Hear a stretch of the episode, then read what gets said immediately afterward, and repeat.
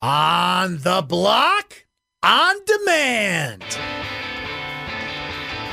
Without Gerry McNamara, we would have won 10 games this year. Okay? Not 10. Two seconds and one. It's 10 wins in a row for the Crunch. It's the biggest upset in the Carrier Dome in more than 30 years as the Orange hold off the defending national champions. They beat Clemson. The Bills make me wanna shout. McCoy in the backfield takes the handoff, runs up the middle, breaks a tackle. He's inside the 10, cuts to the left, into the end zone. Buffalo wins. Back to Folk. Red Sox fans have longed to hear it. The Boston Red Sox are world champions. Somebody in Vegas told them they were going to win by 20. Gotta look at the positive side of things once in a while instead of the negative all the time. This is On the Block. Here's X-Men. Ah!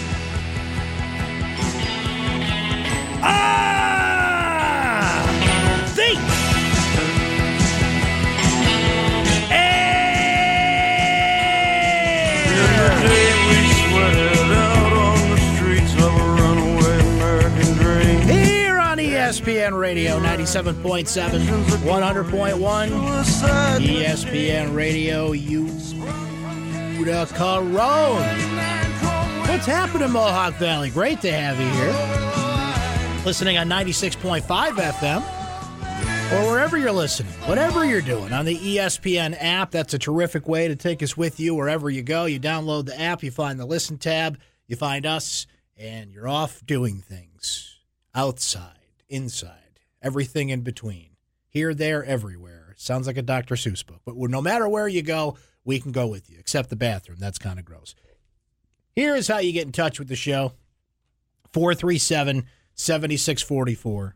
That's the phone number. You can tweet me, Brent Axe Media, Brent Axe Media on Twitter. The text line is 288 0644.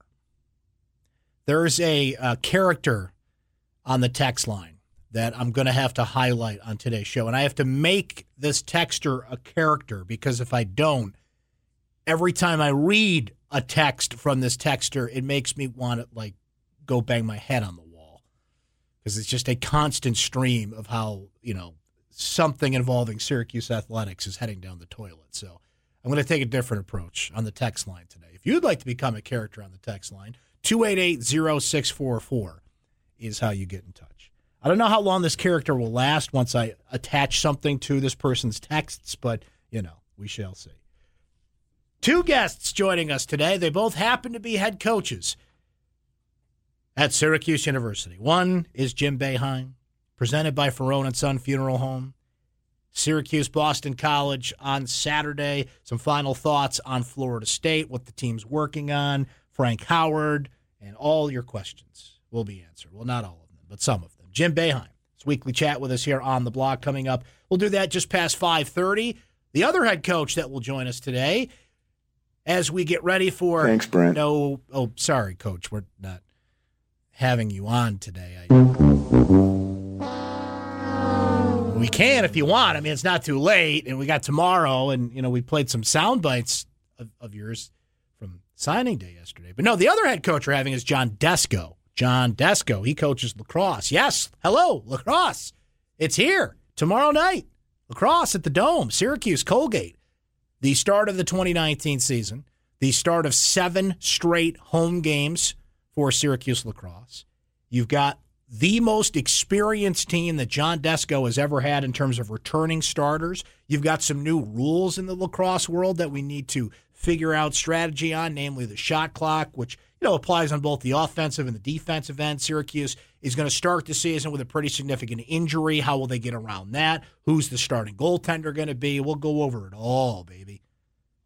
And John is going to join me weekly throughout the season as well. We bring you the head coaches here on the block. Dino during football season. Thanks, Brent. Coach Jim Boeheim. And let's get it rolling with John Desko. Get some lacrosse talk going today. So we'll do that at 5.05. We'll do hot takes as usual. Um, there was movement, there was trades, there was activity at the NBA trade deadline, just not involving the biggest fish in the pond. Anthony Davis stays in New Orleans. So what now? The Lakers cleared a roster spot. Does that mean Carmelo Anthony will end up there? So we'll dig into the NBA trade deadline. Not good news for uh, one Syrac- former Syracuse basketball player. For another, we'll see if it's good, uh, bad news, good news, or anything in between. If anything, there's a, a, a joke that Seth made in his update about that that we can recycle if it's any good. So lots to come on the show today, and of course, we'll go on the blind side as usual. Thanks to our friends at Burdick Toyota. All guests on the block join us on the Burdick Toyota hotline as well. There was a great piece today by my friend and colleague Donna Ditota on Syracuse.com about, you know, so here's this Syracuse basketball team. They're just past the halfway mark of the ACC. The heavy part of their schedule has begun. It started Tuesday night with Florida State. Boston College, I would not put in the heavy department, but you certainly don't want to stub your toe and lose that game at home based on quad systems and, you know, how the net rankings work and – now that NCAA tournament resumes are starting to come into focus. We're about a month away from conference play ending, and you know Joe Lunardi becomes like you know a, a member of your family for a couple of weeks. Hopefully, this year Syracuse fans will not be refreshing Lunardi to see if they're in, but to see where they're going. But there's a lot left to be done here. Now, what was interesting about that Tuesday night loss to Florida State, there was a lot of things to discuss in that game. One thing that should not have escaped my attention, but did, was the fact that only four guys scored in that game.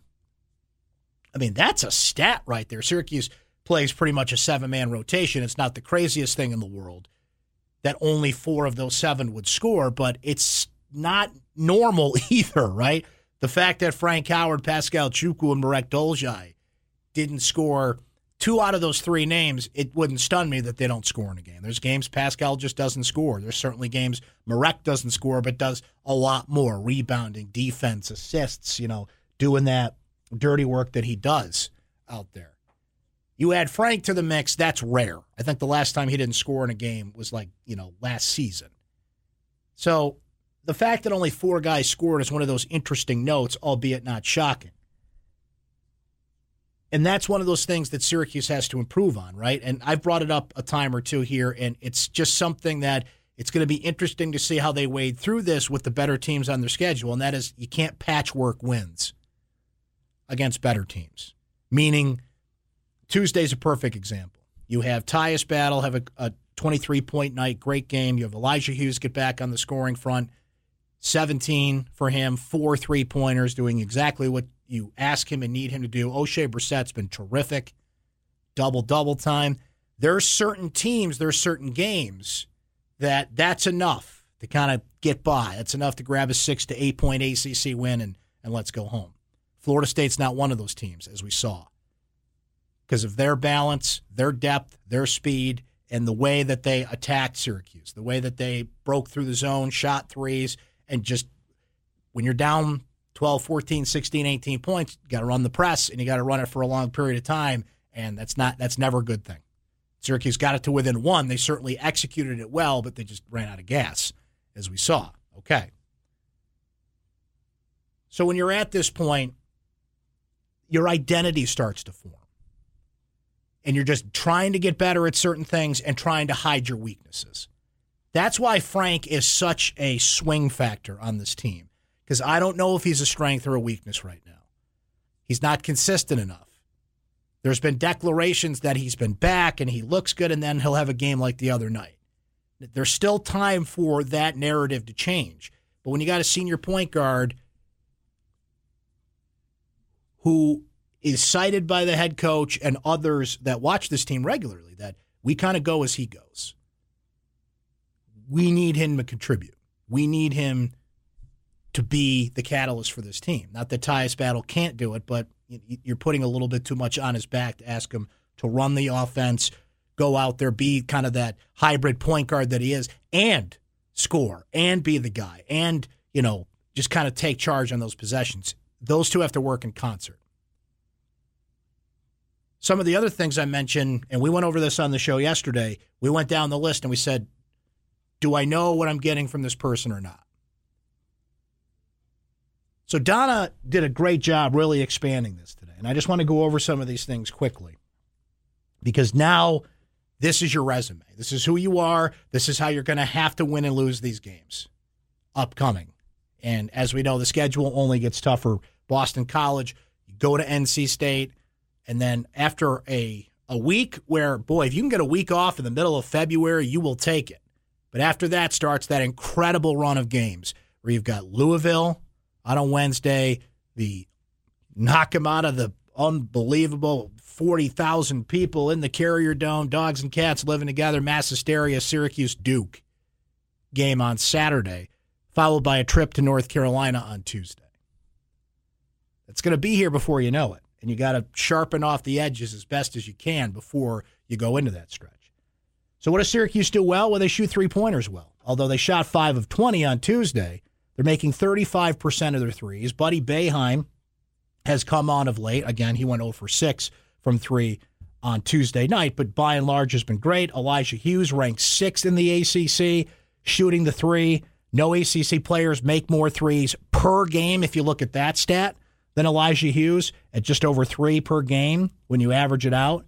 Even in league play, as much as we are kind of wondering, air quotes, what's wrong with Frank Howard, he shoots 36% from the three point line.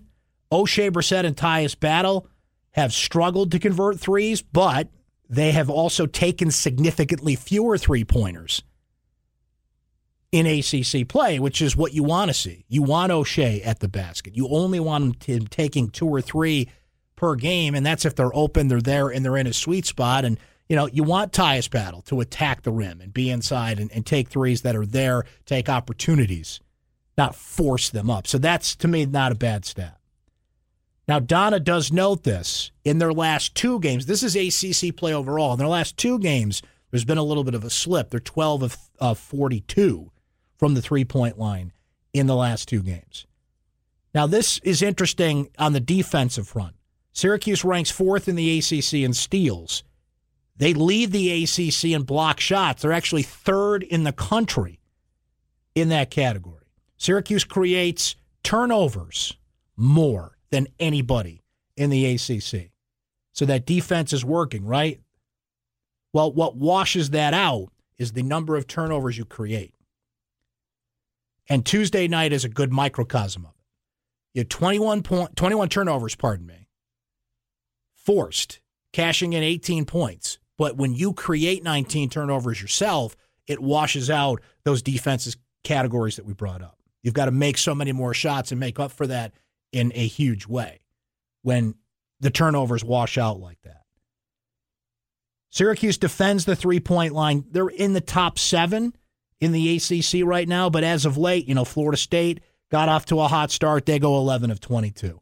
Virginia Tech, 14 of 30 to go back to that game. I mean, it's always a game you play when the zone is there, and if you don't get up and get in those shooters' faces and rotate and make it hard on them, teams can get going and then start having that balance of the inside out game.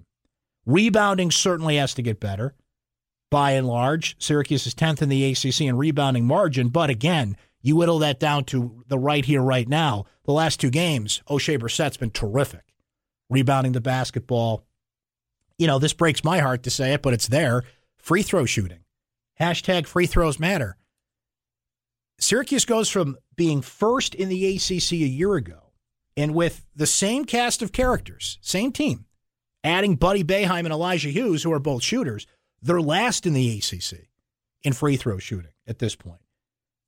Oshae Brissett went from 83% to 71%. Tyus Battle goes from 83% to 77%. So there's a little bit of, of a percentage drop off their Team, they're around 66%.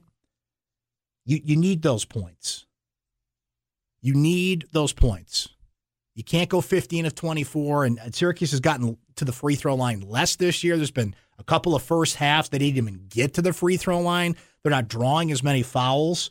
I brought up the assist numbers yesterday, and Mike Waters made a good point to me, and you can see this on Orange Weekly, the video that we do on Syracuse.com. Assist numbers correlate, not always, but usually with three point shots. If Syracuse is shooting the ball well from three, it's that last kick out pass where they're making threes that correspond with the assist number. Again, not always, but those two things go hand in hand. Now look at what Florida State did Tuesday night. 25 of their 30 field goals were assisted. So that has to happen. But again, you're not getting assists when you're missing shots, they're not falling, you're passing, you're shooting, you're missing, the team goes the other way. You're only going to get in that seven to 10 assist range as opposed to when you're really on, when the three point shots are flowing.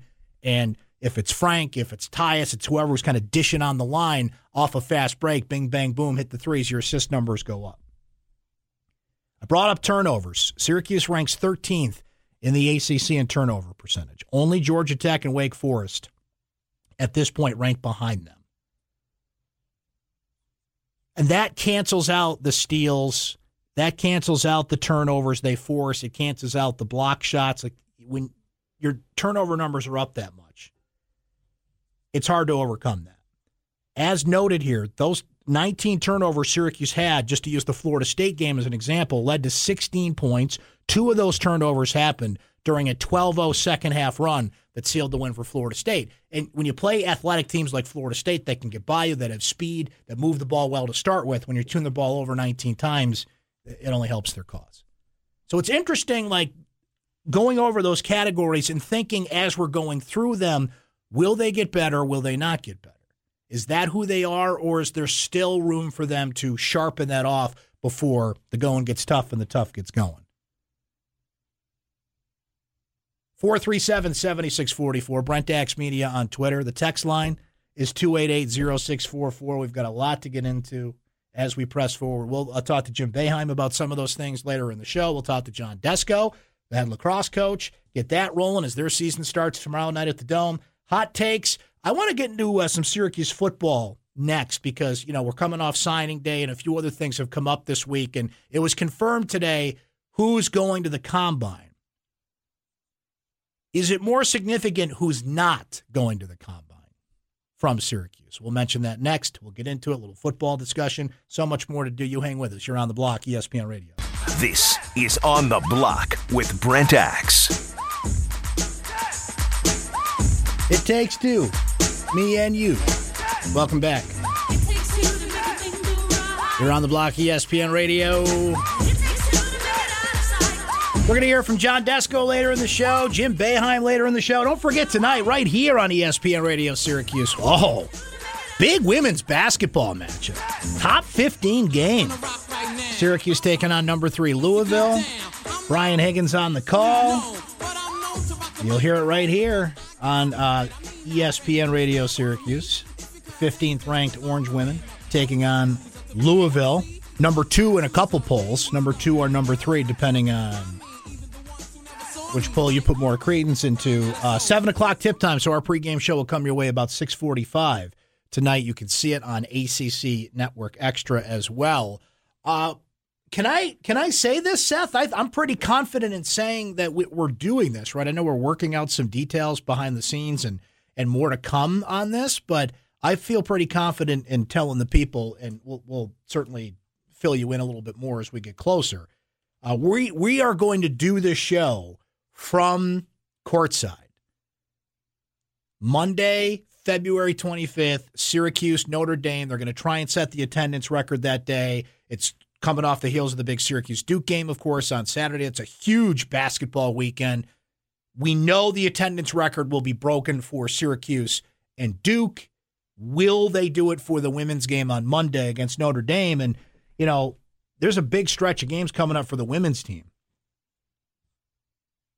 including this one tonight. But when they, uh, in a couple weeks, get Notre Dame coming to town, huge matchup, trying to break the attendance record, we'll be there courtside doing the show. So just a little programming note. Look, we're looking forward to that too. It's going to be a lot of fun and potential for a huge weekend, not only attendance wise, but those would be two very significant wins for Syracuse if they can get both of those. So a little programming note there in the future, but a programming note tonight. Make sure you listen in as Syracuse takes on Louisville. Big top 15 women's basketball matchup. Uh, the combine invites in, to switch to football. The combine invites went out today, and there are two Syracuse players on the list. I think both of these players have a strong possibility to get drafted. There's one name not on the list that might surprise some people, and I think when we were talking about this in the office earlier, Seth had the reaction that I had. I know there's a lot of Syracuse football fans that probably were a little annoyed that Eric Dungey did not get an invite to the combine because I think this is where you really separate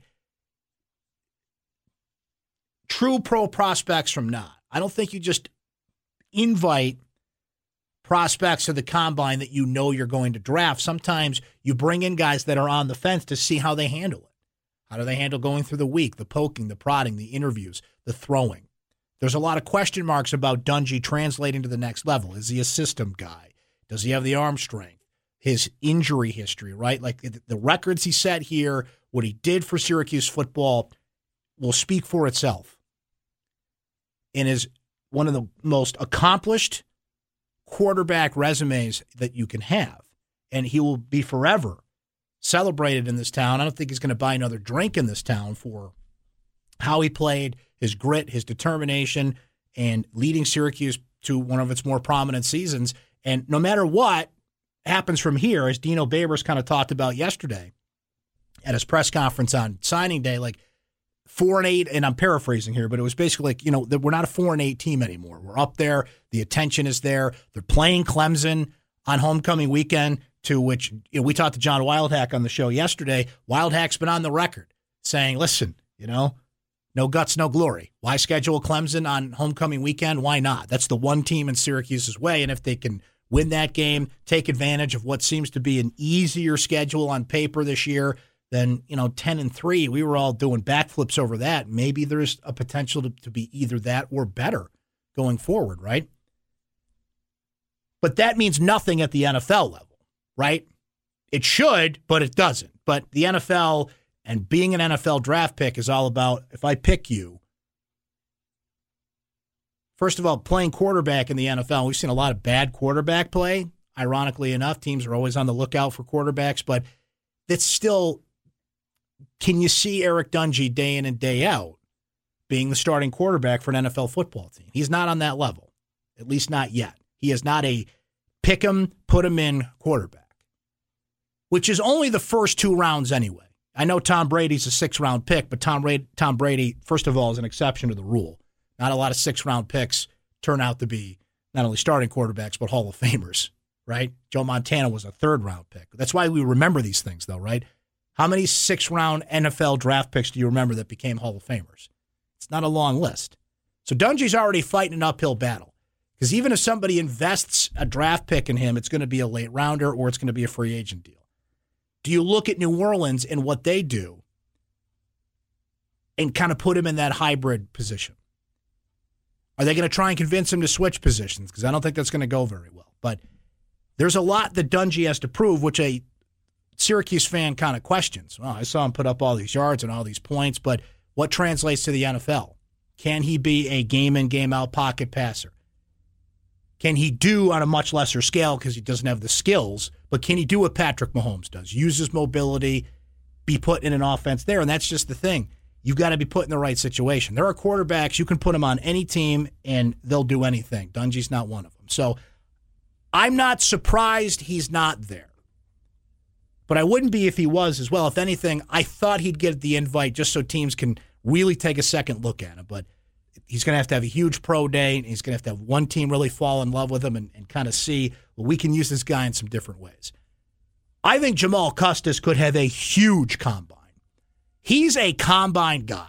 Like Custis is 6'5. He says he could be running a 4 4 when it's really time to, you know, get clock doing those things, and that is pro day. He is just that consummate, gets off the bus, who's that guy type of player. And if he goes to the combine and kills it, there is something that makes NFL scouts drool, it is players like that. Measurables, right? Start hearing these buzzwords this time of the year when Todd McShay is putting out mock drafts or you get to the combine, you start hearing about workouts and, you know, tis the season for the next couple months leading into the draft. Jamal Custis screams measurables. Huge target. So if he can go to the combine, stand out in something other than look at that, how big that guy is if he can show consistency catching the ball, if he can run a 4 4 or be, you know, in the top, I'd say 15 speed wise for somebody at his size at that position, he's going to get a lot more looks. And I think Chris Slayton This is where the film matters more. This is where game time matters more. Because I think when NFL teams really dig in and they look at Slayton, they're going to say, this guy was double teamed all the time and still made plays. He has the size, he has the tenacity, he's got a, a position that I think he can excel at. So I think Slayton, I, again, I can't predict how he's going to do at the combine, but I think he'll take advantage of his opportunity. Jamal Custis has every chance to go there and have his stock rise based on size, based on maybe some, you know, consistency in catching the ball questions and some things that scouts will want to see. But he could go there and really kill it. Dungey's not going to have that chance. Dungey's got that chip on the shoulder. Keep proving me wrong. Just give me a shot, and I'll show you I belong on a roster. But when you're put in this type of offense, even with Mahomes, even with a few guys that you know kind of buck the trend of what the traditional NFL quarterback is, the reason Patrick Mahomes, you know, was the number ten overall pick in the draft is you know he's Uncle Rico. He can throw him over the mountains, right? that arm strength, and he has just. I mean, he was the MVP of the National Football League this year. He is a physical specimen. He is the speed, the arm strength, and then a lot of those other things started to come together. The other thing with Patrick Mahomes, you got to remember, is he ended up with the right coach. Andy Reid is one of the better developers of quarterback talent in the league. And that's, you know, a lot of this is just you got to be put in the right situation with the right team. So look around the league, look who needs quarterbacks, look who's ahead of him on the list, and then say to yourself, where does Dungey fit? Dungey just might get stuck in that ultimate all timer, number producing, gamer college quarterbacks that just can't take that step to the next level. I'm not making that prediction on February 7th, but I was wondering if he was going to get a combine invite to get the opportunity because this is not last year. Last year was one of the most stocked quarterback drafts we've seen in a long time of first round talents. This is not that year. I wondered how that would benefit Dungey or not. And it seems like it hasn't really helped him move up the rankings, even though this is not a gangbusters quarterback year. But listen, start this is a defensive draft. This is a just cupboard is overflowing with defensive linemen type of draft, one of the best defensive drafts we've ever seen. Teams still need quarterbacks. You're telling me the Raiders at four, Jon Gruden, the quarterback whisperer, knowing the tension that's there with Derek Carr, isn't going to look for a quarterback, and some other teams that you either go best player available or you go with positional need. And you can always use a quarterback and a few other teams that are going to trade up. Denver certainly uh, apparently is enamored with Drew Lock, the kid from Missouri. Not that John always had a great track record drafting quarterbacks, but you got to keep doing it till you get it right. So I'm wondering if there'll be more of a run on quarterbacks than we're expecting, and maybe Dungey can be a third day pick. I don't know, but it's going to be fascinating to watch because he's got an uphill battle to prove to people to get around the stigmas that are there about him being the type of quarterback that can't make it at the, at the next level. And I'm not saying I agree with that. I'm just saying that's what he's fighting right now. Slayton and Custis have the advantage now. They have been put in the system. They've been invited to the combine, and there's just a process that goes with that. Dungey's behind the velvet rope saying, I should be there, and now I've got to prove that to you. 437 7644, Brent Media on Twitter. The text line is 288 0644. Uh, this person doesn't sign their texts. I'd like them to, but let me just read you. They also sent spam to us on the text line, which we'd really appreciate you stop doing that. Uh, but let me just, uh, I'm just going to read you the last few texts that this person has sent us. If you can't see where this program is heading, you are really naive. Wait till next year. It won't be pretty. Go Patriots. Hope you win it all for the next 10 years. Oh, jeez, he's a Patriots fan. Surprise, Syracuse loses out on another recruit. Great job, guys. Maybe you can get Le Moyne's big man to transfer here. Still too hard, I agree. This team's a joke. Can you imagine next year when they lose their mediocre point guard and center with no good replacement? What a dumpster fire. Syracuse lacrosse team, this is the most recent one, came in today. We'll have one of the worst teams in years, just the start of another dumpster fire. Sad. After all these great years, need a big coaching change soon. That's every single text that this person sends to me. So we will now accompany those texts with this. There's always a Debbie Downer in the room, just waiting there, you know, laying on your parade. So we'll have to come up with something for that. Tommy Texter, or I don't know. I'll, we'll, I'll, I'll put the creative uh, team behind that one. This team's gonna stink. If you don't see that, you're naive. Thanks. The text line is 288-0644, by the way, if you'd like to participate in the show, maybe have more hot takes about Jim Boeheim's Super Bowl trip.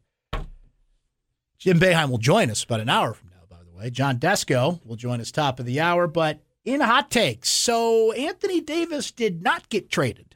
What does that mean? And could Carmelo Anthony end up back in the NBA in a spot most of us said is the one that makes sense? Stay right there. You're on the block.